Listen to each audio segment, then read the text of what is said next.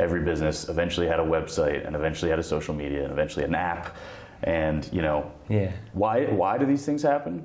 Demand. We shouldn't give up control of the last thing that we have control of, which is finance.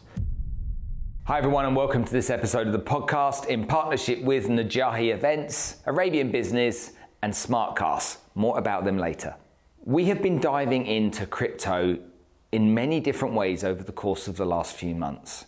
Some of the guests that are coming up are founders of crypto platforms. We've had crypto traders, crypto investors, we've had crypto commentators, and today's episode is still along those lines. Nick Saponaro is the co-founder and C E O of the Divi Wallet, which is a new platform that's been put together to keep crypto simple. And we all need that, don't we, right now in a world where this is very, very confusing. One of the key highlights from this episode is the fact that Nick's going to talk to us about his recent partnership with La Liga, which is one of the biggest football platforms in the world. So without me going into too much detail, I'm going to let him explain what he's doing, how he's doing it, and how he can bring benefit to us in a simplified format. Let's cue the music.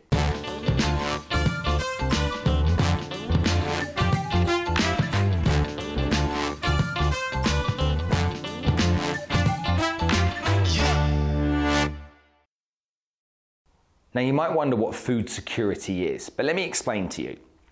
The world we live in right now has a population that keeps expanding. If it keeps expanding, there's more bellies that have to be fed. Because they've got to be fed, we need more crops to grow. And if we don't have enough farmland to grow that crop, we're going to have a problem. Food security is the issue, and Smartcasts are at the forefront of food security, making sure by using smart tech, agri-tech and intelligent farming technologies that they can make sure that we will always have enough food to supply ourselves, our families and our loved ones. Go check out Smartcast Tech on Instagram and follow their story, because for me it's fascinating and I'm delighted to be able to be working with them. Arabian Business is the leading source of business news and analysis, and I, for one, get my information from there when I'm doing my research on the podcast for guests, but also knowing what's going on in the region so that I can keep my finger on the pulse. And if you want a twenty-five percent discount on the subscription, then go to arabian business dot com, okay, with a discount code A B E X E C. That's A B E X E C. Do it right now, get that discount, and guess what? You can get access to all the information that I do and keep your finger on the pulse of all business news here in the region. If you haven't heard of Najahi Events, then I want you to go take a look at them. N A J A H I. It's Arabic for my success. Now, as a business, they bring people like Tony Robbins, Alicia Keys, Nick Vujicic into the region to inspire and motivate us. A lot of the stuff they do at the moment, though, is teaching people how to use cryptocurrency. And again, it's a subject we're all interested in, so go check them out. Okay, so Nick, thank you so much for coming to join us on the show today. It's my pleasure. Thank you for having me. You, we're going to talk about crypto today and everything that you're doing in the crypto space. But in your time that you've been here, do you think people get it here more than they do in most places, or do you think they're picking it up much quicker? What, what's your interpretation? I think because Dubai is, you know, the city of the future, and everybody is looking to be at the forefront of the next big thing, people are at least more receptive to crypto. Of course, there's a lot of crypto millionaires and billionaires here that are establishing companies and doing things, uh, building new projects and what have you. Um, but I think even those that are unfamiliar with crypto or just getting into it are even more receptive to what it is and what it can become versus other places. Like we were in Spain uh, in November, and they're just getting started with crypto. They're still a little bit averse to it. They think that, you know, they, they still kind of have that old mantra of like, is it for money laundering? Is it a scam? And so So this place is like just fully on embracing it and, and trying to make the most out of it, even establishing new guidance and laws that make it easier for people like us to, to come and build businesses. Mm, that's really positive. Now, for the people that are listening and watching right now, who the hell are you? Tell us a bit about your background so we can get a flavor of the kind of person you are, where you came from, and how you got into this space. Absolutely. I... Like I said, I'm a kid who grew up on the East Coast, was always into technology. I'm a single, only kid, only child. Um, I started a computer business in like twenty thirteen, and we started building Bitcoin miners for people. This was my first introduction to Bitcoin. I didn't really understand what it was or know what it was. did build a Bitcoin miner and mined a few Bitcoin. I think it, the block reward was twenty-four at that, that time, and I sure do wish I could find that hard drive, but um, I kind of moved on from that and didn't really consider what it was until twenty fifteen when a friend introduced me to Ethereum. And uh, over the two-year span from the computer business to that moment, I was building technologies. I was learning how to build apps, software, uh, websites, things like that. Um, and so when I was introduced to Ethereum, I was like, okay, this is, to me, more so adherent to what I felt crypto could become. You know, a, a virtual machine, a, an ecosystem where applications can be built in a decentralized way. Um, so I bought some Ethereum. It's actually a funny story. I, I met a kid at a mall, this kid, uh, who I met through a mutual friend. And he's like, yeah, just bring cash. I'll show you how it all works. So I give him the cash. He sends me some, he pulls out this honker of a computer, sends me some uh, some some Bitcoin. And I'm like, yeah, I'm gonna go buy Ethereum with it. And he's like, oh, that's crap. Like, don't, don't buy that. Uh, and I've, I ignored him, thankfully. Um, and yeah, I mean, I've I've lived through a lot of the of the ups and downs of crypto. The first DAO hack, the first big, I guess not the first big hack of the exchange. I wasn't around for Mount. Gox, but you know, Cryptopia and some of the other big ones that, that went down, uh, Crypto Winter and things like that. But it wasn't until twenty seventeen uh, when I was coming out of school and um, I'd gone back to get certified as a web developer. Um, and I just got a freelance gig with this company called Divi. And they had just started, they needed a website. A friend of mine got me into the gig and he said, uh, yeah, I know you've been investing in this stuff. Like, do you want to help us out? This was twenty seventeen, I guess. And um, I was like, yeah, that sounds cool. Helped contribute to their white paper, and they offered me a co-founder position, and I became the lead developer, eventually became the, the C I O, and uh, eight months ago, I was appointed C E O. And how old are you now? twenty-nine.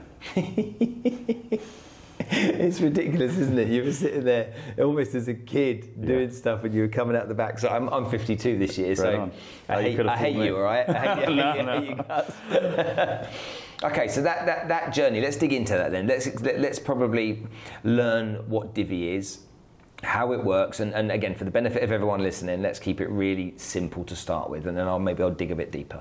I love this because Divi is made to be simple, right? The whole philosophy Uh, from the day that we started the the business or the, the project was based around making crypto accessible and easy to use for anyone to pick up. Not tech, not just the tech-savvy people, uh, not just the people who are sophisticated investors, but anyone, your grandmother, someone in sub-Saharan Africa, anyone. Um, so the first thing we did was make it really easy to earn cryptocurrency through our wallet. And uh, we actually have a patent pending on this solution that allows you just to click a button as long as you have Divi in your wallet and start earning coins. Um, and that became really popular in twenty seventeen and twenty eighteen. And um, it's built a really strong community around our coin um, and ultimately built a really strong community around the products that we brought to market. Okay, so Divi is a coin. It's a coin, it's a blockchain. Um, and it's becoming an ecosystem. Now, when I go to your website, it says that you're essentially revolutionizing and changing the way we see financial services from a retail perspective. Yeah. Okay, well, I'm an old school financial services guy, you know. I, I understand the stock markets and mutual funds, and I understand in the States you have your four oh one k's and your I R As, and I understand fiat currency. And so I understand old school, very normalized financial services. And people still to this day feel very comfortable buying and selling equities, you know, whether that be equities, commodities, currencies and stuff, because they, they feel they, they understand it. Mm. What can you do to, with what you do to help people move into the crypto space, kind of, I would almost say seamlessly or painlessly? Because it seems to be at the moment, there's the people that are adopting it, that have gone, this technology is phenomenal. Then you've got the people that have got FOMO, okay, that are just, oh, hold on a minute, how much did he make last year? Because, you know, because everyone wants to get rich quick. And then you've got those people that are sitting there going, hmm, I'm not sure whether this is all a bit of a scam, fueled by people like Peter Schiff. Right. Okay, in the States going, if you've got Bitcoin right now, sell it fast because it's not worth anything in real terms. And yeah. So tell me about that. So I think there's there's a lot of misnomers in, in crypto. Even Peter Schiff accepts Bitcoin on his website. So he's obviously... Does he really? Yeah. Guys, go check out Peter Schiff. You know, he predicted the stock market crashing back in two thousand seven. He said it was going to crash, and he made a load of money off the back of that, didn't yeah. he? Because people were like, ah, he's the guru. Yeah. Okay. He's a genius, right? Yeah, absolutely. And so now he's he's he's banging out on social media, don't buy Bitcoin. If you've got Bitcoin, sell it. Yet he accepts it on his website. Yet he accepts it. And of course, when asked, he'll say, oh, you know, it's... Uh, It's just uh, if anybody wants to pay in that crap, you know, I'll I'll accept it, and I quickly turn it into U S dollars. It's like, oh, so you you can turn it into U S dollars. It is valuable in uh, in a fungible way to uh, to the currency that you want. Um, it's his narrative, you know, and it's it's look at Jamie Dimon, right? He's the the most wealthy banker on earth, I guess. Uh, J P, at least the most wealthy known known banker. um, you know, speaks out against Bitcoin, cryptocurrencies constantly. Meanwhile, J P Morgan develops a bunch of cryptocurrency solutions and blockchain solutions uh, and starts selling crypto to their clients. Watch what they do, not what they say. Now, how do we make it easy for people to make that transition? Outside of all of the misnomers and, and propaganda and competing agendas and narratives and things like that, it's really important, at least for us, to create an, uh, a familiarized ecosystem that not only makes it simple and, and, and something that you can understand right off the bat. So like if you download our wallet, for example, you're setting up a username, you're setting up an avatar, you're not being bombarded with jargon. It feels like you're just setting up your Venmo or your PayPal, mm-hmm. right? Then once you're in, we start teaching you about certain things like seed phrases and security and backing up and things like that. Um, but there's also this element of fragmentation. Right? The value chain of finance right now, even still to this day, is heavily fragmented. You have your bank account and you have these different ways of transferring money. You have your stock or equities accounts. You have your crypto exchange. You have all these wallets. You have all these coins. It becomes really, really overwhelming and confusing. So if we can bring all of that into one place, push the complexity to the background, because none of it really needs to be apparent to the user. The user just wants the outcome they want. Yeah. Right? So you just give them what they need. If you want to swap your Bitcoin for U S dollars, you can do that at the click of a button in the wallet, right? If you want to store your N F Ts, fine. Just, you know, it's a, wallet's not even the right name for this uh, d- this technology anymore. Wallet really, to me, like the nomenclature is uh, is antiquated already, because it's not just about storing money anymore. It's about accessing this whole real universe of finance. Um, so we want to bring all of that into one place.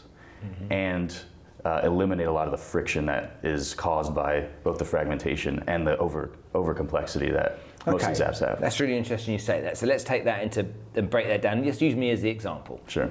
Okay, so I've got my stock account. I've got a eToro account, yeah. which I know doesn't hold actual coin. Yeah. Um, I've got my Binance account. Okay, and I know that most people that open a Binance account haven't got a clue what's going on on the screen because it's too confusing for them.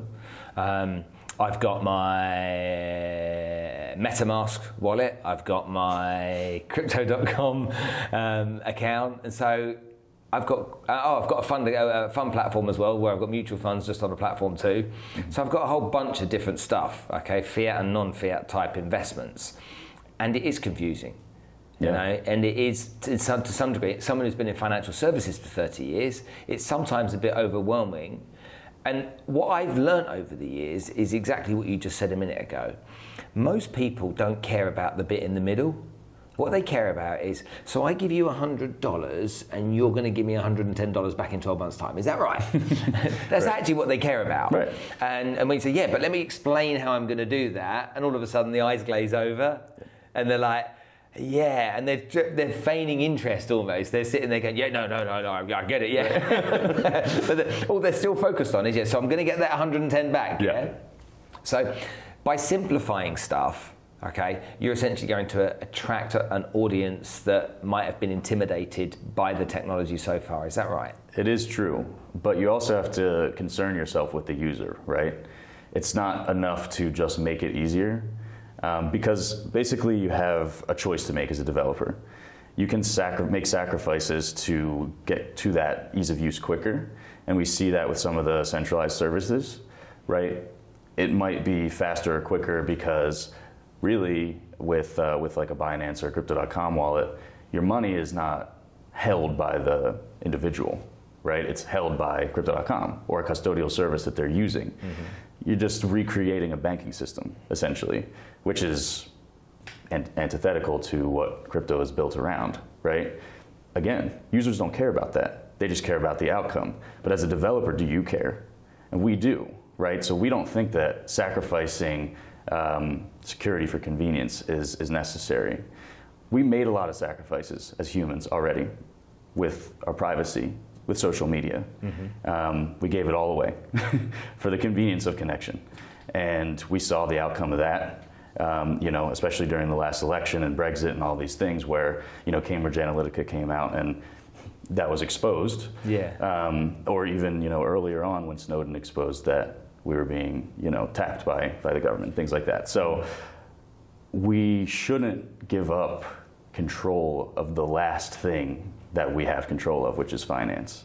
Um, I think as a developer, you have a responsibility. As a developer who does understand what this technology can do, you have a responsibility to build a service that protects the user and is easy at the same time.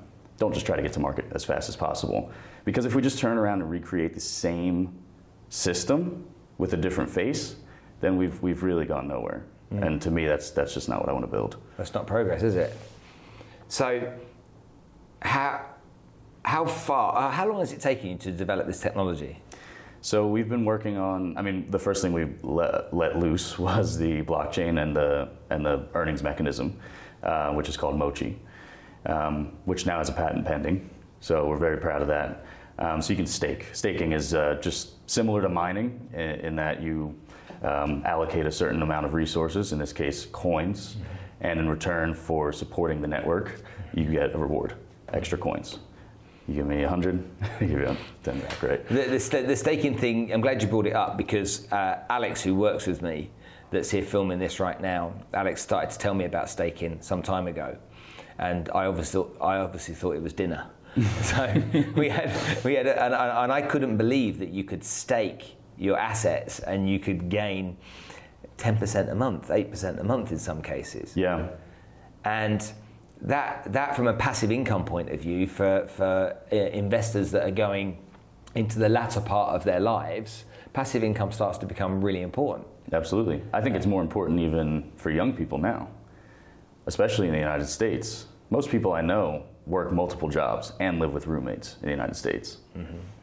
In, in the richest country in the world, who's rich? Mm-hmm. It's not the people I know, yeah. right? It's not the it's not the people on the streets doing the work. You need a secondary source of income. And if you have to spend all your time doing that, earning it, then all of your time is gone. So st- t- typically, you know, you've, you've got one hundred thousand dollars in a bank account, you're gonna get no interest at all, so that's a waste of time because inflation is destroying it. You've got your money in uh, an income producing um, stock portfolio that you've got dividend income from. That's gonna pay you, I don't know, five or six percent a year maybe, if you're lucky in dividend income, maybe three percent, a lot of dividends pay. Yeah. Again, which is way below inflation. Alternatively, you take the one hundred thousand dollars, you put it into uh, whatever asset class, crypto asset class you want to, and through Mochi you can stake that holding and you can gain an income from that. Right. And that income, that if it was ten percent or five percent a month, whatever crazy number it was, that that is five percent of the value of the holding as opposed to being five percent of the value of your your investment, as in what you invested. Yeah, so I like to explain it more like it's a, it's a rate of return. Right? So you're going to get, for us, I think right now, it, it fluctuates mathematically, but let's just say it's twenty percent, okay, roughly. Um, you put in, you know, your your one hundred, mm-hmm. and you're going to get twenty percent more coins by the end of the year. Mm-hmm. It's as simple as that. Um, it's not an R O I. It's not even really an annual percentage yield. It's truly just, you're, no matter what the price of the coins are, you're getting twenty percent more of them, full stop. Now, if the coin fluctuates in value, that impacts, obviously, the outcome at the end of the year, and it could be positive or negative. I can't legally say. Is that, yeah, I that. get that. Is, and is that monthly or is that annually? That's annually. Annually. So at the end of the year, I get twenty percent more coins. I can go sell that and put uh, buy U S D T and then buy cash, yeah? Yeah, exactly. Okay, so I can t- turn that into cash every year. You can turn it into cash every day. You can turn it into the, the, the, the, the amount of coin that's being produced. Yep. Okay, so then that truly creates a passive income from, for me. Indeed. Okay, so the, the question then has to be, if we're going to go into this subject, um, are we gambling? To, or, or are we investing? To the extent that, you know, uh, these assets are still volatile, yeah. But you look at the fundamentals of, of each coin that you invest in, right? Obviously, Bitcoin has the strongest fundamentals of any coin out there. It's the longest running. It has a lot of institutional support. It's very unlikely to disappear. There's no central authority, so it can't really be shut down. There's a lot of node operators out there supporting the network. Okay, and then it kind of goes down from there. There's a lot of high-risk assets, like meme coins and things like that, that might earn you a high yield if you're lucky or get in early enough. That's gambling, full stop gambling. Um, so and let's do this for the benefit of everyone listening. Let's just take a couple of examples of that. Would that be a Shiba Inu? In, correct. That's that's so that's a meme coin. That's gambling. What about a Solana? Fourteen months ago, Solana is a, despite its, you know, misgivings and, and sort of mishaps that have happened over the over the course of the past fourteen months, it has a strong fundamental basis. Why? There's a real technology mm-hmm. fueling that network. There's real applications built on that network. There's real users. There's real people engaging with the service. Okay, so we're comparing that. Just want to make sure that everyone understands the difference between a coin and a meme coin. Yeah. Okay, because that's important, I think, for Absolutely. Some people. Because they get wrapped up into the hype around so much around coins, but they don't know which is one and which is the other in many cases. Yes. How many coins are there at the moment? There's something like twenty-five thousand. twenty-five thousand coins. Yeah. Okay, and where is eighty percent of the money invested? In which coins do you think? It's, you know, the, the top, top five. Really, it's the top probably three hundred okay. have a majority of the market cap. I think after that, the trickle down is, is so negligible that it's it's not even worth tracking. Um, of course, it's the top fifty is going to hold a, a lot of value because basically once you hit the top fifty, you have large-scale institutions investing, doing market making. It's it's more operating like the traditional financial market in that level. Um, you know, the top five are truly blue chips and uh, and, and being used in, in a variety of ways. So let's just make sure we're clear. Bitcoin, Ethereum, Solana, Cardano, and Ripple. Is right. that the top five? And probably. I'd have to look. But yeah, roughly. Something like that. I think U S D T is actually one of the okay. top five as well. U S D T is one of the most utilized coins on Earth. Wow. Because it's the intermediary between basically everything. Cash and coin. Yeah, yeah, exactly. And it's representative of the U S dollar. So if I'm if I want to risk off, where do I go? U S D T. And of course, there's new stable coins and different approaches to how stable coins might work. Stablecoin is just, uh, you know, like I said, it's a representation of one fiat currency. U S D T is supposedly backed by a reserve of assets. Same with U S D C. Whereas something like Uh, D A I or U S T Tether, or I'm sorry, Terra Luna's uh, stablecoin, they're backed by an algorithm, right? So they're like utilizing a different kind of mechanism mm-hmm. that's more based on usage uh, in order to maintain their peg. Okay, your platform is going to make my, let, I'm just going to summarize this. Your platform is going to make my life easier because you're dumbing down some of the more complicated stuff just to make it user-friendly. Yeah. And bringing everything into into one place rather than me fanning around and thinking I'm some form of crypto genius by having all kinds of different accounts. Yeah, I mean, is that basically what we're dealing with here? That's what you're dealing with. And a lot of our customers and, and users are actual grandmothers and grandfathers because it's so... Well, because they're my age. I didn't say that. It's all right. I get it. But you know what I mean. A lot of... Uh, I mean, even just using regular apps for someone who's not a native to technology can be daunting and can be difficult. So you have to, we talk about mass adoption all the time, but it's really about like adaptation, mass adaptation, mm-hmm. right? You can't force somebody to learn something new. No. You build it for them. And Look, my, my team will hear me say this quite a lot and they're sick of me saying it, but as far as I'm concerned, there's three things in this world that if you sell these three things, everybody wants them. So if you right now had a, a, a tablet that I could take, a pill I could take that could help me lose fifteen kilos in the next week, it wouldn't matter what it was. If it was twenty thousand dollars, I'll give you the money to take the tablet because everybody wants to lose weight fast. Or overweight people want to lose weight fast. So there's a clear market there. People want significance. Everyone wants a million followers. They get significance with a million followers. If you can, if you can give me that in a week, then great. And everybody wants to get rich quick because everybody wants a shortcut. They don't want to. They don't want to do it slowly. They can go and listen to their grandfather for advice or their father for advice. They, you know, building your wealth slowly and safely is the right thing to do. You know, buy your house, pay your mortgage off, all that kind of stuff. people just people just want to get rich quick. So if you if you're in a space where you can solve that problem for anybody, then you'll always have a market for it. And that's why I think crypto has, has become so popular. I was talking to Eric Anziani just a couple of days ago here on the podcast. He's the C O O of Crypto dot com. Yeah. They, they've been five and a half years in business. At the beginning of last year, they had ten million accounts open, mm-hmm. and they want by the end of this year one hundred million accounts open. I've never, I've never heard of a business ever in my life that has had that adoption rate of new accounts being opened. Right. That for me is just, you know, just, just insane. eight hundred employees to four and a half thousand employees. Yeah. Um, one and a half billion worth of trading volume every single day. I mean, it's it's astonishing. And even conversations, which I can't share on this show right now, about potential banks they may be buying, mm-hmm. which just then just, you know, one hundred fifty-year-old banks that have been around forever, they're established names that everyone kind of knows and trusts.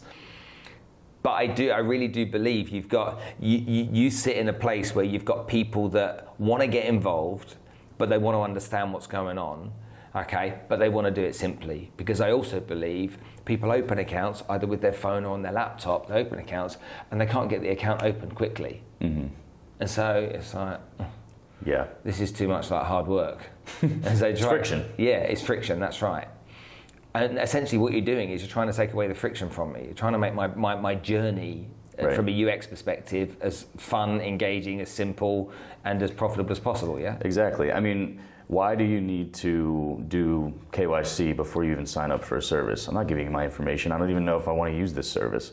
Why do I need to back up my wallet before I've even put money in it? Why do I need, like, there's just these simple questions. It's the same reason that when you go to open a door, if there's a handle on the door, I'm aiming to pull it, but it's a push door. Why? just, just. You know, yeah, yeah, it doesn't yeah. need to be there, right? And these are just simple things that developers, because this whole industry has been built by nerds like me, uh, you know, we just don't think that way. But once you put it in the hands of ten million people, you start to see what mistakes they make, and you can make improvements upon that. Um, but again, going back to ensuring that there's still security and safety for those users, and that it is decentralized and still distributed. Mm, good. How many, how many clients have you got so far? Mm. So we we opened the, the crypto wallet um, to the, the world in October. We have twenty-five thousand users. Um, Already? Yeah, grassroots. So we don't do any advertising just yet. Although we did just sign a pretty big deal uh, with La Liga in uh, in November. Let's talk about that for a minute here. Sure. Okay. You're from the States. You don't understand football. You don't even call it football. We don't even call you it football. You call it soccer. We call it soccer. That's so, right. So a business that's come out of the States, what what made you think of going down the path of dealing with arguably one of the best leagues, probably not the biggest, but one of the best leagues in the world? Yeah. I mean, they are the largest by reach. They have the most fans watching all the time. Um, it's the Spanish league. It's, it's the not Spanish the Premier League. League. It's not the Premier League. We can have a debate about that. Premier is the largest in terms of money. Okay. For sure. Um, but it's it's actually interesting. They found that one out of every six La Liga viewers owns crypto. No. Yeah. And uh, and I think that... Pro- globally? Mm-hmm. Yeah. So we want to increase that, obviously, that number. Um, and I think that a lot of, you ask anybody, they at least heard of Bitcoin at this point. But as we've talked about, there's this natural aversion to new things or things you don't understand. Mm-hmm. Um, so with the La Liga partnership, we're able to activate in person, right? We're actually able to get on the ground with fans, show them like how you can buy a beer with Divi, with the Divi wallet. Mm-hmm. Uh, we just did a, a whole activation on a on a yacht the other night and just and did just that. And we had all these influencers and all this press and all these people on the boat, and they saw how it worked in person. They're like, oh, and a ton of people downloaded the wallet, of course, because now it's tangible and understandable, and they see that it's not, oh, it's not that scary, you know, and I just actually got something for it, right? Um, so yeah, the La Liga partnership is a three and a half year deal. Um, and right now we're just in the MENA, Southeast Asia, and China regions. Um, but How does, so how does that kind of deal work? Because we, we obviously saw Crypto dot com do the Staples Center recently, and Formula One and U F C. So we see this kind of stuff. We've seen Binance on, on Formula One cars as well recently. I've even seen I've even seen some some, some crypto influencers on Formula Two cars yeah. recently. This guy Moon Carl and uh, Crypto oh Jack and stuff like that. So they, they've got their faces planted yeah, on the side of the car. Do you, you've seen them, yeah? yeah? So first of all, how does a business like yours go about forming a relationship with something as trusted, long-standing, and and credible as La Liga? It was. But don't don't tell me it was a chance conversation in a bar. Give me some strategy behind it. It's uh, it is a little bit of a of a kismet situation. Uh-huh. We were at a conference in October, the World Blockchain Summit here, actually in Dubai, uh-huh. and we were approached by uh, one of the partnership directors for this region. Um, and he said, hey, we're looking for a crypto wallet. We're looking for one that has a coin attached to it. We want to enter crypto. They already had some N F T sponsorships uh, and partnerships, but they had no true crypto play. And they knew that there was a high demand for it within their ecosystem, within their fanverse. Um, so we had breakfast with them. And we just told them a little bit, similar to the conversation we're having right here, mm-hmm. about what we do. And I left that conversation, and I turned to my C M O, and I said, there's no way this is ever going to happen. You know, it's going to be Crypto dot com or F T X or one of the big ones. And, uh, and she said, no, let's try. You know, let's let's look at like what this actually could mean for us. And it's billions of people, you know, that have eyes on, on the product. Um, and it's beyond that, right? It's like these activations and things that we can do to engage with fans. Um, so we pushed for it. We made a we made the best possible pitch that we could. Uh, I say we, but it's really they, the, the marketing team, um, did, did everything, and, and they closed it. And, you know, in November, I got to fly to, to Spain and, and sign the docs, and we saw a couple matches. But, yeah, it's um, it's surreal because it does validate.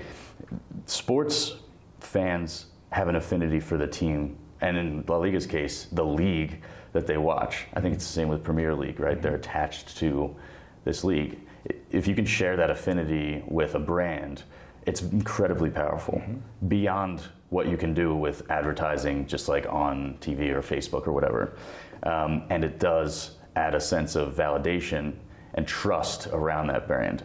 Um, that, I believe, is the strategy that most of these enterprises are taking with, you know, buying a sports arena or sponsoring big, uh, you know, F one races and things you, like that. You're, you're in a competitive space already, aren't you? It's only been going for a while, but it's, it's competitive. Yeah. And so, you know, sometimes the first one there or, or the one that can form the best relationship will win. But when you think about it, um, you know, if you compare your name at the moment compared to some of those big boys, you're not there. But you've made a big boy ballsy move yeah. to go with the Liga. I mean, you didn't you didn't sponsor the, what'd you call it, George Foreman Grill, did you? No, we did not. It was. Uh, it's that, def- I mean, it, it, that, that, for a, a, a young business in your space, compared to the the monsters that you'll compete with, you've just gone and landed something really special, yeah? Yeah, something that they're jealous of, many of them. I can imagine. um, and it is a remarkable feat, you know, for, for the team, and it's something that. It is, you, ha- you have to do the big thing, right? Business is going to move on whether you're part of it or not. This market moves faster than any other market in the world, probably. And uh, and the competition gets really, really intense. Every single day it gets more intense. Mm-hmm. So you either roll your dice um, or or the market's going to roll you out. Okay, let's talk about how you make money. Sure. Okay, I think it's important that the, the, the consumer, the client, knows actually how money's being made, because it's a it's a bit smoke and mirrors in the crypto world. You know, we know in the fund space, the equity space, we know what the fees are, okay? It's nice and clear. It's a, a percentage of something, okay, or it's a fixed fee, a transaction fee that goes on, and so people are clear. But when it comes to crypto, there there aren't the spreads involved, you know, when you're buying and selling Forex, that kind of stuff. There's clear spreads that are there. How do you make money? We have a variety of revenue streams, several different revenue streams. Um, We're a software developer, for, first and foremost. So we have several software as a service products, one of which being Mochi, you know, our staking service. Um, also, fiat on-ramp and off-ramp, trading, things like that, all generate fees. Um, and those help the bottom line to some extent. But what we really make money from is integrating our system with other enterprises. Um, every single business in the world will have some element of crypto integrated with it at some point. This is becoming more and more clear. It's just the same as every business eventually had a website and eventually had a social media and eventually an app. And, you know, yeah. why why do these things happen? Demand. Mm-hmm. Customer demand, right? That's where the people are, and that's what they want to see. They want to pay in crypto. Even Peter Schiff has it on his website, right? He understands that there's demand for it, so he provides that opportunity for his, his clients and his customers. Uh, the same thing is going to happen to all enterprise. For us, being with La Liga has definitely opened a lot of doors to those enterprises. Um, and many of these exchanges and other like high-tier businesses in crypto, their primary revenue stream is not the clients, the retail customers. It's the business clients. Mm-hmm. And uh, and we have a similar approach. Okay, well, hold on a minute. I just I left, I left a meeting a couple of hours ago to come here with probably the most successful real estate broker in this town. All right, lovely guy. I w- I won't mention his name, but he has lots of clients wanting to buy property with crypto. Mm-hmm. All right, and the real estate developers won't take it. You know, they don't take it. So they send him the coin, and he cashes it and writes the checks for the clients. Sure. And so it's, it's the only way I can do it, is, is what he says. So if you take your perfect or an ideal client of yours, you know, we have the biggest property developer here is Emar in Dubai, and Abu Dhabi it's Aldar. Um, for you to you work with Aldar or Emar and allow people to be able to buy their real estate through your structure, That's that's the partnership that's valuable for you? Yeah, those types of things are one of many things that we can do. Give me another example, because I don't want to, I don't want to put words in your mouth. Yeah, no, I mean, again, we're software developers, and there's more than just payments when it comes to crypto. Okay. It's not just about getting cash to and from. That's like probably the most obvious use case. Mm-hmm. Um, but there are enterprises that want to integrate N F Ts. But in reality, you know, N F Ts have a lot of a lot of real-world use cases, um, just like crypto does. Mm-hmm. And I think that more and more businesses will get creative with uh, integrating, and we're there to facilitate that systems integration, even guide them along that path. So Divi's going to include the N F T opportunities for everybody as well. So it's not going to be separated. It's all within one place. Absolutely. So Axie Infinity, six hundred million was hacked. Six days ago. And no one noticed. How does no one from your team, like, is no one just watching? What, are you sleeping? It's, it's. So you, so you, you heard the news yesterday? I heard the news yesterday. Um, actually. Is, so what does someone in your position, what do you think when you hear that news? Do you think bozo's over there, or do you think, holy cow, that's, that's like scary shit? It's, it's like, it's appalling, right?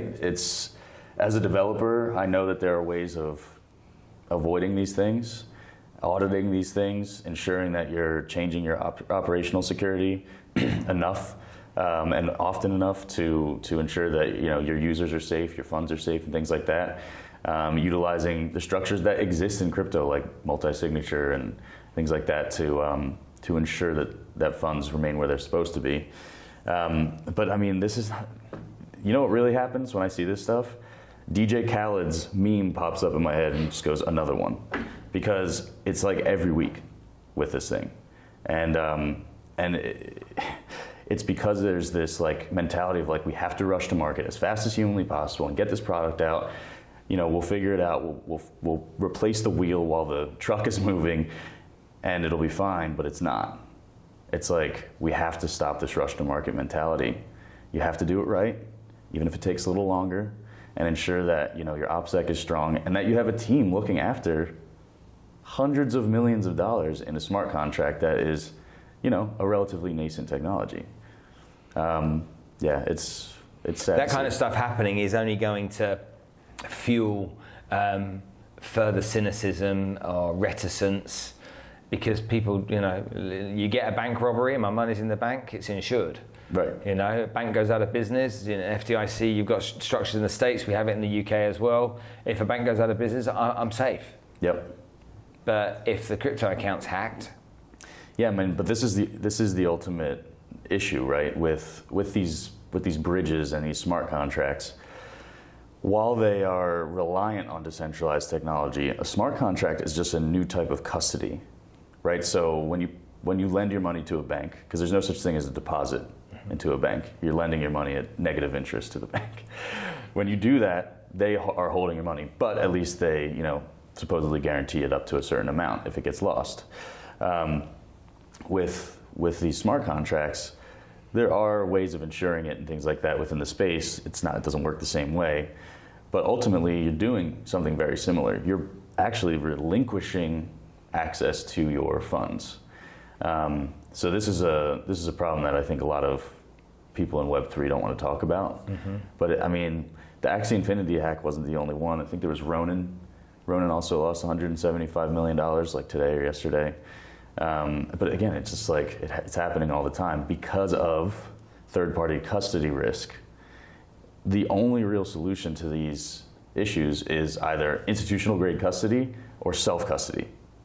Um, and once smart contracts become smarter um, or insurable, then you know maybe we, we can go back to that. You know, because if something happened, I mean, La Liga put their name to your business, and you've put your name to their business. So it's really interesting when you think about a brand as big and powerful and trusted and respected as La Liga, then something shit happening. But seriously though, yeah, what what that could actually mean. Because a big brand associated with something that could go wrong only only reflects badly on, on them. Right. So how can you make sure that with what you do, there is the right amount of security so that I'm never going to have to have that, you know, I've heard a bloke in a taxi tell me about six hundred million going missing. now I'm, now I know, I'm hot under the collar and I'm a little bit worried. What, what, what are you guys doing differently, or better? Divi Wallet is fully self-custodial, right? Or some would say non-custodial. The user at all times is the only person who has ownership and retention of their private keys, their seed phrase, which is the backup key, basically. Mm-hmm. Um, we don't know even really who the users are necessarily. Um, we might know like the, where they come from and things like that, but they are always in full control of their funds. The only way you could steal their money is finding them and holding a gun to their head, I guess. So that's um, why you both get most people's money. Yeah, if you got right, money, exactly. You're going to get it anyway. You can yeah. get your wallet, right, as well. So your actual physical wallet. So, um, of course, we run third-party security audits quarterly, and we do all of those things. Any of the fiat features, any of the centralized features that we use, mm-hmm. um, are leveraging institutional-grade custody. Um, you know, financial institutions with a long track record, mm-hmm. trust institutions that are insured. Um, so we leverage centralized services when necessary, but once the, the crypto is back in your wallet, like if you, for example, use our fiat on-ramp, it goes through a service called Prime Trust. Um, they take custody of your actual fiat, and they provide you with the U S D T, let's say, for in this example. The U S D T comes to your wallet, and then it's re- resecured by your own private key. It's back in your hands. Um, Would I put ten million dollars on a non-custodial wallet? Maybe if I had a billion dollars, but yeah, it's all relative. Clearly you don't like this game. Yes. You will. Right, but you know, it's all relative to your risk tolerance. That's why, you know, there's cold storage, which is uh, you know, ledger or Trezor device, mm-hmm. which keeps your keys or that private key mm-hmm. offline. Mm-hmm. Um, and that's why there's also custodial services. Mm-hmm. There's no reason that these things can't coexist, mm-hmm. um, but we want to make sure that, at least with our product, which is non-custodial, it is uh, as secure as possible. And, and to me, self-custody is the most secure way of okay. holding crypto. So if I open up my account with you, I'm going to be safe, yeah? Indeed. Okay, you're saying this on camera and I'm on audio. It confidently. Yes. Okay, a couple of other questions before we finish. When you look at N F Ts, what do you think? What do you think are the industries that are going to benefit most in the, in the near term from the N F T space? Because I find this fascinating. We've seen a great amount of benefit to artists and brand creators and things like that already. Yeah, yeah. Seen that um, already. Yeah, and that's great. You know, it's uh, it's eliminating the middleman in, in terms of monetizing your creations, mm-hmm. which is great. I think music musicians will also ultimately benefit a lot from that. Mm-hmm. You know, um, but I also think that. Uh, Any, like La Liga or uh, any sporting event will will ultimately benefit. I think there's a huge amount of fraud with uh, with ticketing. Well, let's just take that for a minute here. So how long do you think it would take? I mean, La Liga includes, I don't know how many teams are in La Liga, but there's a whole bunch of them. Let's say that how many, two divisions even. So we've got two divisions of the league. Let's say there's thirty teams or whatever it is, thirty odd teams. For, for it to happen, it has to happen across the whole ticketing system. So the whole ticketing system needs to become an N F T. Well, I would say the person needs to become the N F T, right? The actual individual would be the the the ticket, right? So you are... Not the owner. Right. The actual individual, not the owner of the ticket, but the person themselves. Yeah. Can't, can't want to know about it. So the, the problem with tickets is that they are incredibly easy to counterfeit. Mm-hmm. Um, obviously, they're incredibly fungible. I can trade them for just about anything, including cash. Um, and I can just hand, if I, like, let's say I have a season pass, mm-hmm. right? I can hand it to my sister. She can pretend she's me, mm-hmm. and she gets into the stadium. There's no benefit to La Liga. There's no benefit to Real Madrid if that's who I'm going to see. Um, you've essentially scalped the ticket in your own way, right? So by connecting a non-fungible token to an individual, only I can get into the stadium. It could be attached to your name or a special code if you don't want to give up privacy or whatever, um, that only you retain. Um, same thing could be done with healthcare if if those laws were ever uh, you know modified. You know, you just you have your uh, at least in the United States we have an insurance card. Mm-hmm. Yeah, we have it here. Yeah, it does nothing. It's like a piece of plastic with a number on it. There's so much administrative burden when you go to the doctor. You know, the doctor has to like put all this stuff in and it goes to the insurance company and they decide, you know, two months later to pay the doctor out or whatever. Why? Why is there all this weird verification friction when I could just like scan this thing that only I hold and is attached to my identity or whatever? And but that won't be a card or a booklet or anything. That's going to have to be what, something in there?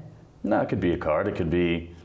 I mean, I guess we could embed it into our bodies. That's what they're talking about. With healthcare, they're talking about that, though. Yeah, they're talking about stuff that scares going in. Me. Insurance companies saying, you know, if you haven't got it in there... Because, that's like some because, Black Mirror. You know, they, they want to monitor They want to monitor your health. Yeah. Because insurance companies are taking the risk on your claims. Well, they've so. already taken that step with the, the Apple Watch. That thing yeah. can tell you when you're sleeping and you, if you snored and all this stuff. You know? Does it tell you if you snored? It tells you if you snored.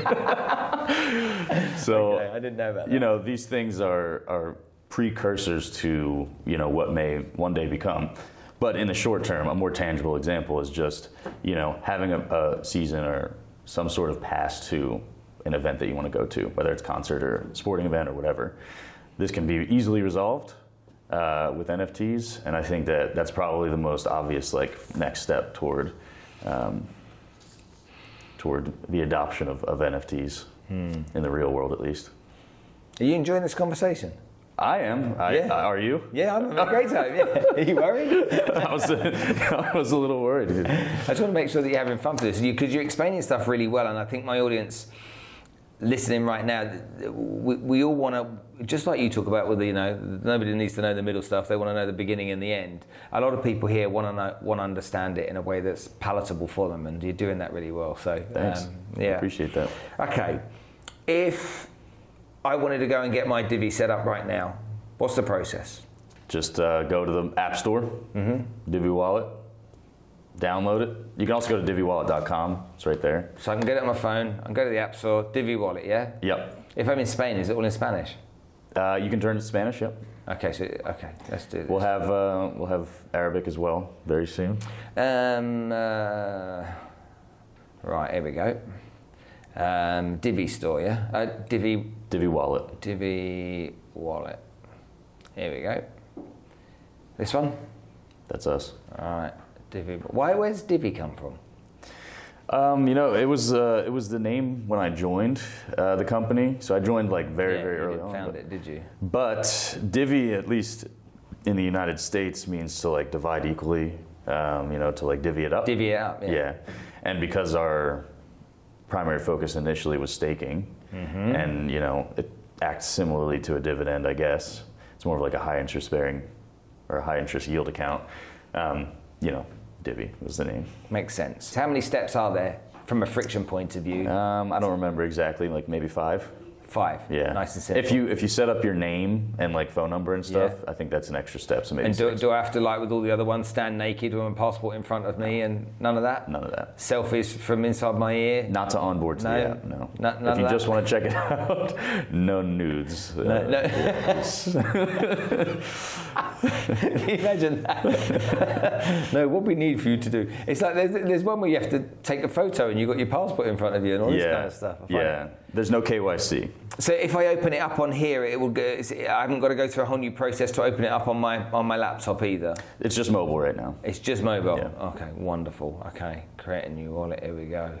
All right, we'll film this afterwards, and I'll get this open. So for all of you that, that are watching right now, I'll, I'll make an I'll make an extra video showing you how to open an account with Divi, and and and I'm, I'll be I'll be at the end of the day I'll be the person that will be able to verify whether they're good or not. He's saying they're good, but anyone that's coming on our show talking about their product, their service, their background, they're not going to sit down and say my product's crap. Okay, have a go. You know, they're all going to say it's good. So it's important to bear that in mind. So.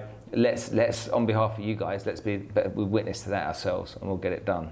Visa. Yeah, we'll eventually have... You have a Visa debit card that goes with it? It'll come soon, yeah. Yeah? Yeah. Will it be a sexy one?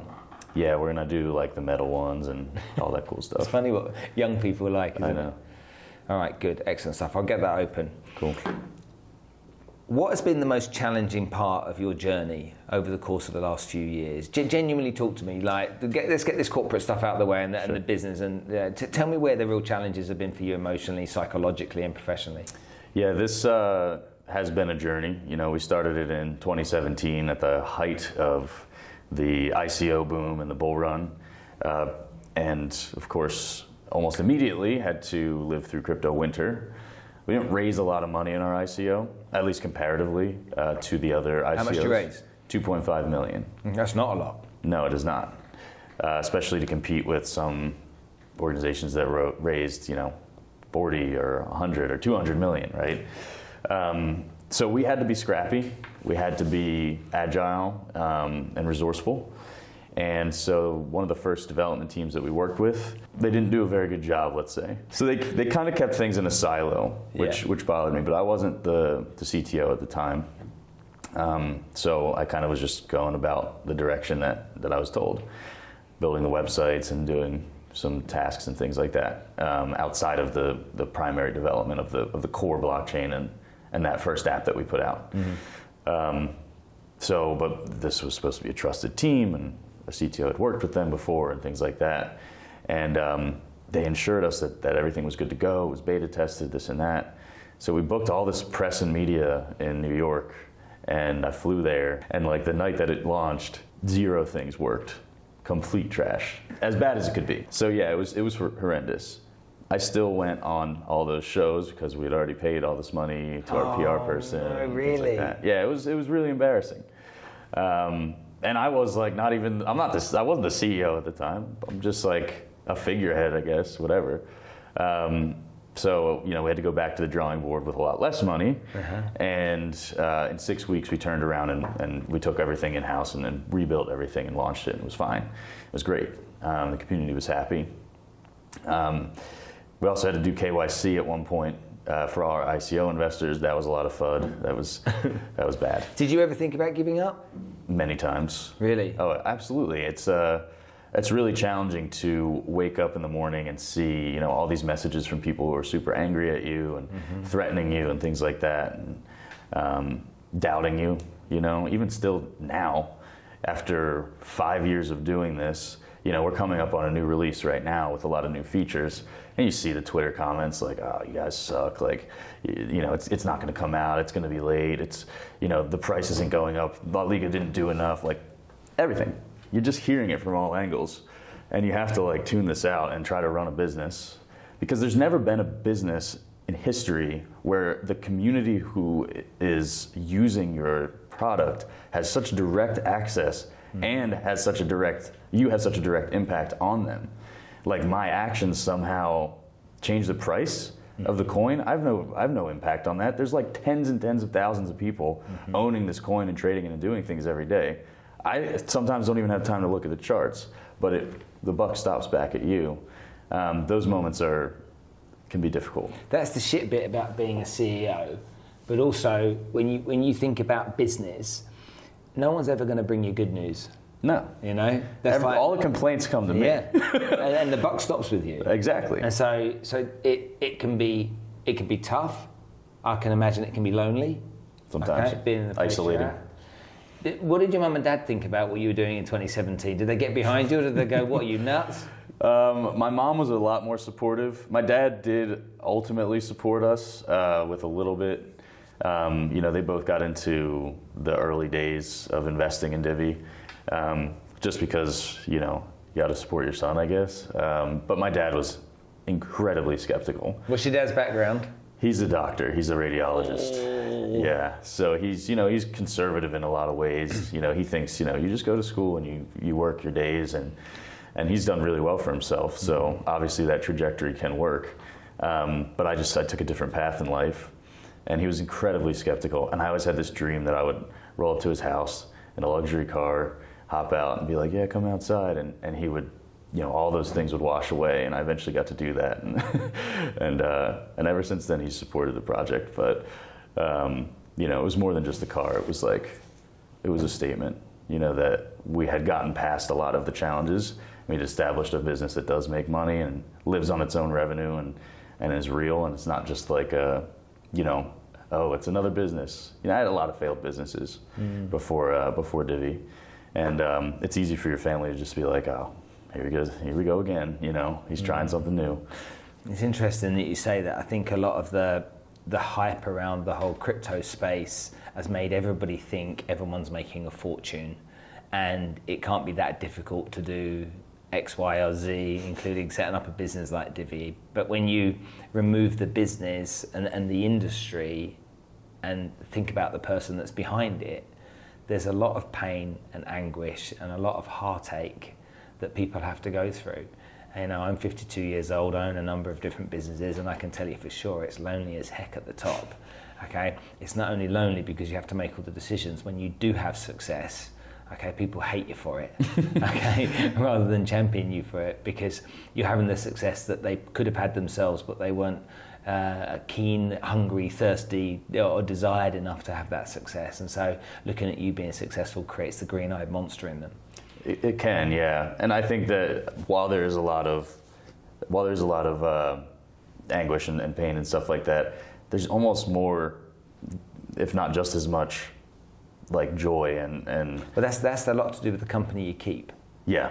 Yeah. Yeah. It's like you see, see communities of people that are all investing in, I don't know, Bitcoin, for example, and they're all supporting each other. You know, they make a bad decision, they make it together. They make a good decision, they make it together. They're all like-minded people. Yeah. And I think that in our world, we need to keep the right people around us and be really brave and bold to step away from the people in our lives that, that aren't going to get behind us. Absolutely. It's uh, it's one of the hardest things to. It's one of the hardest things to learn, and then it's one of the hardest things to actually act upon. Mm.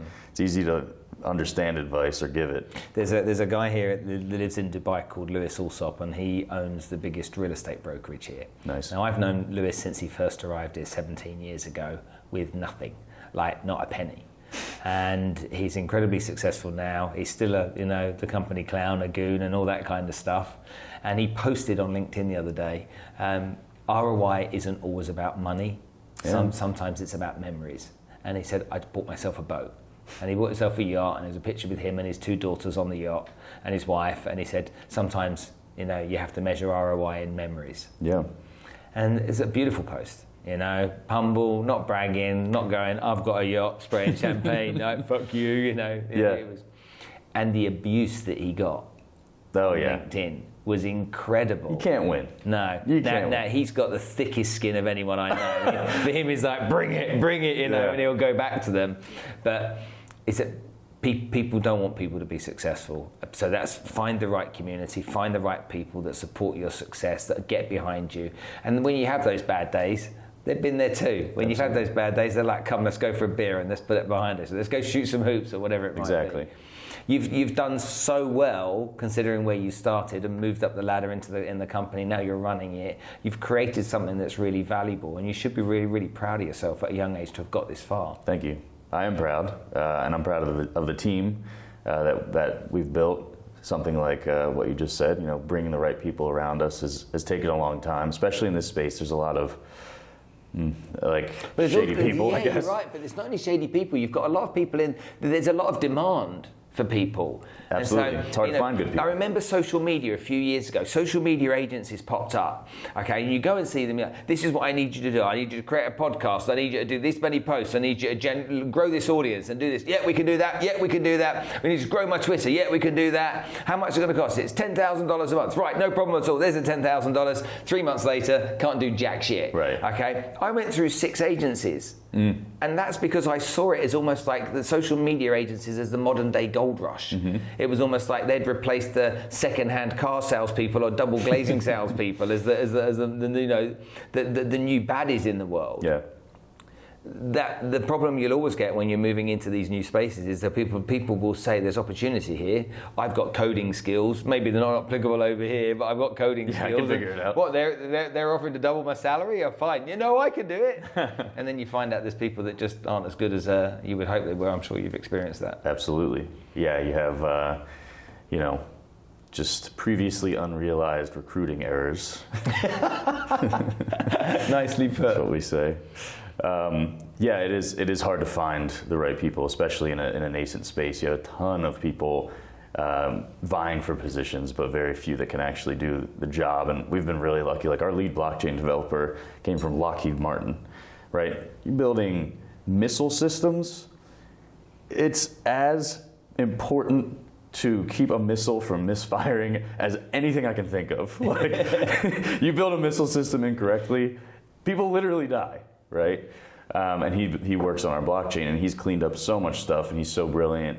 Um, you know, we're really lucky to have him, and you know, um, our, our executive team is also incredibly bright, and you know, obviously our C M O was at the forefront of bringing the La Liga partnership mm-hmm. to the to the forefront. Our C F O has helped us uh, in a in a number of ways, as you can imagine. Building a business around a volatile asset and holding other volatile assets on your balance sheet and doing all these crazy movements is a nightmare. Um, so, you know, finding the right people, but also finding people that want the same thing, mm. you know, and, and finding, uh, I think, I think there are a lot of people that get the green eye monster, but I think other successful people don't. I think other successful people are really stoked when you're, when you're doing well. And, uh, do you know why? Because they want, they want to be around. They want to, yeah. you as part of their community. Because if you're doing well, you're working hard, right. you're, you're doing something good. That's why I love Dubai. Because I feel like everyone I meet is crushing it, and I want like I'm not crushing it as hard as them, and I need to, you know. It's inspirational. We came here. We came here to make a future for ourselves. We came here to build businesses and be successful, and I think everyone's on the same page here. So you're bang on the money. Yeah. Nick, it's been an absolute pleasure talking to you today. Congratulations on your business success so far. Uh, I'll be getting this wallet open, okay? I'll chuck some money into it, and I'll I'll be a customer, okay? and um, and what I'll do is I, uh, I'll get your details from the team, and I'll follow up, and I'll give you some feedback as to what my experience has been, if that's of any value to you. Would love that, and let me know what your username is. I'll shoot you some Divi. Okay, you don't yeah. want my password though, yeah? No. Nick Saponaro, thanks for coming on the show. My pleasure.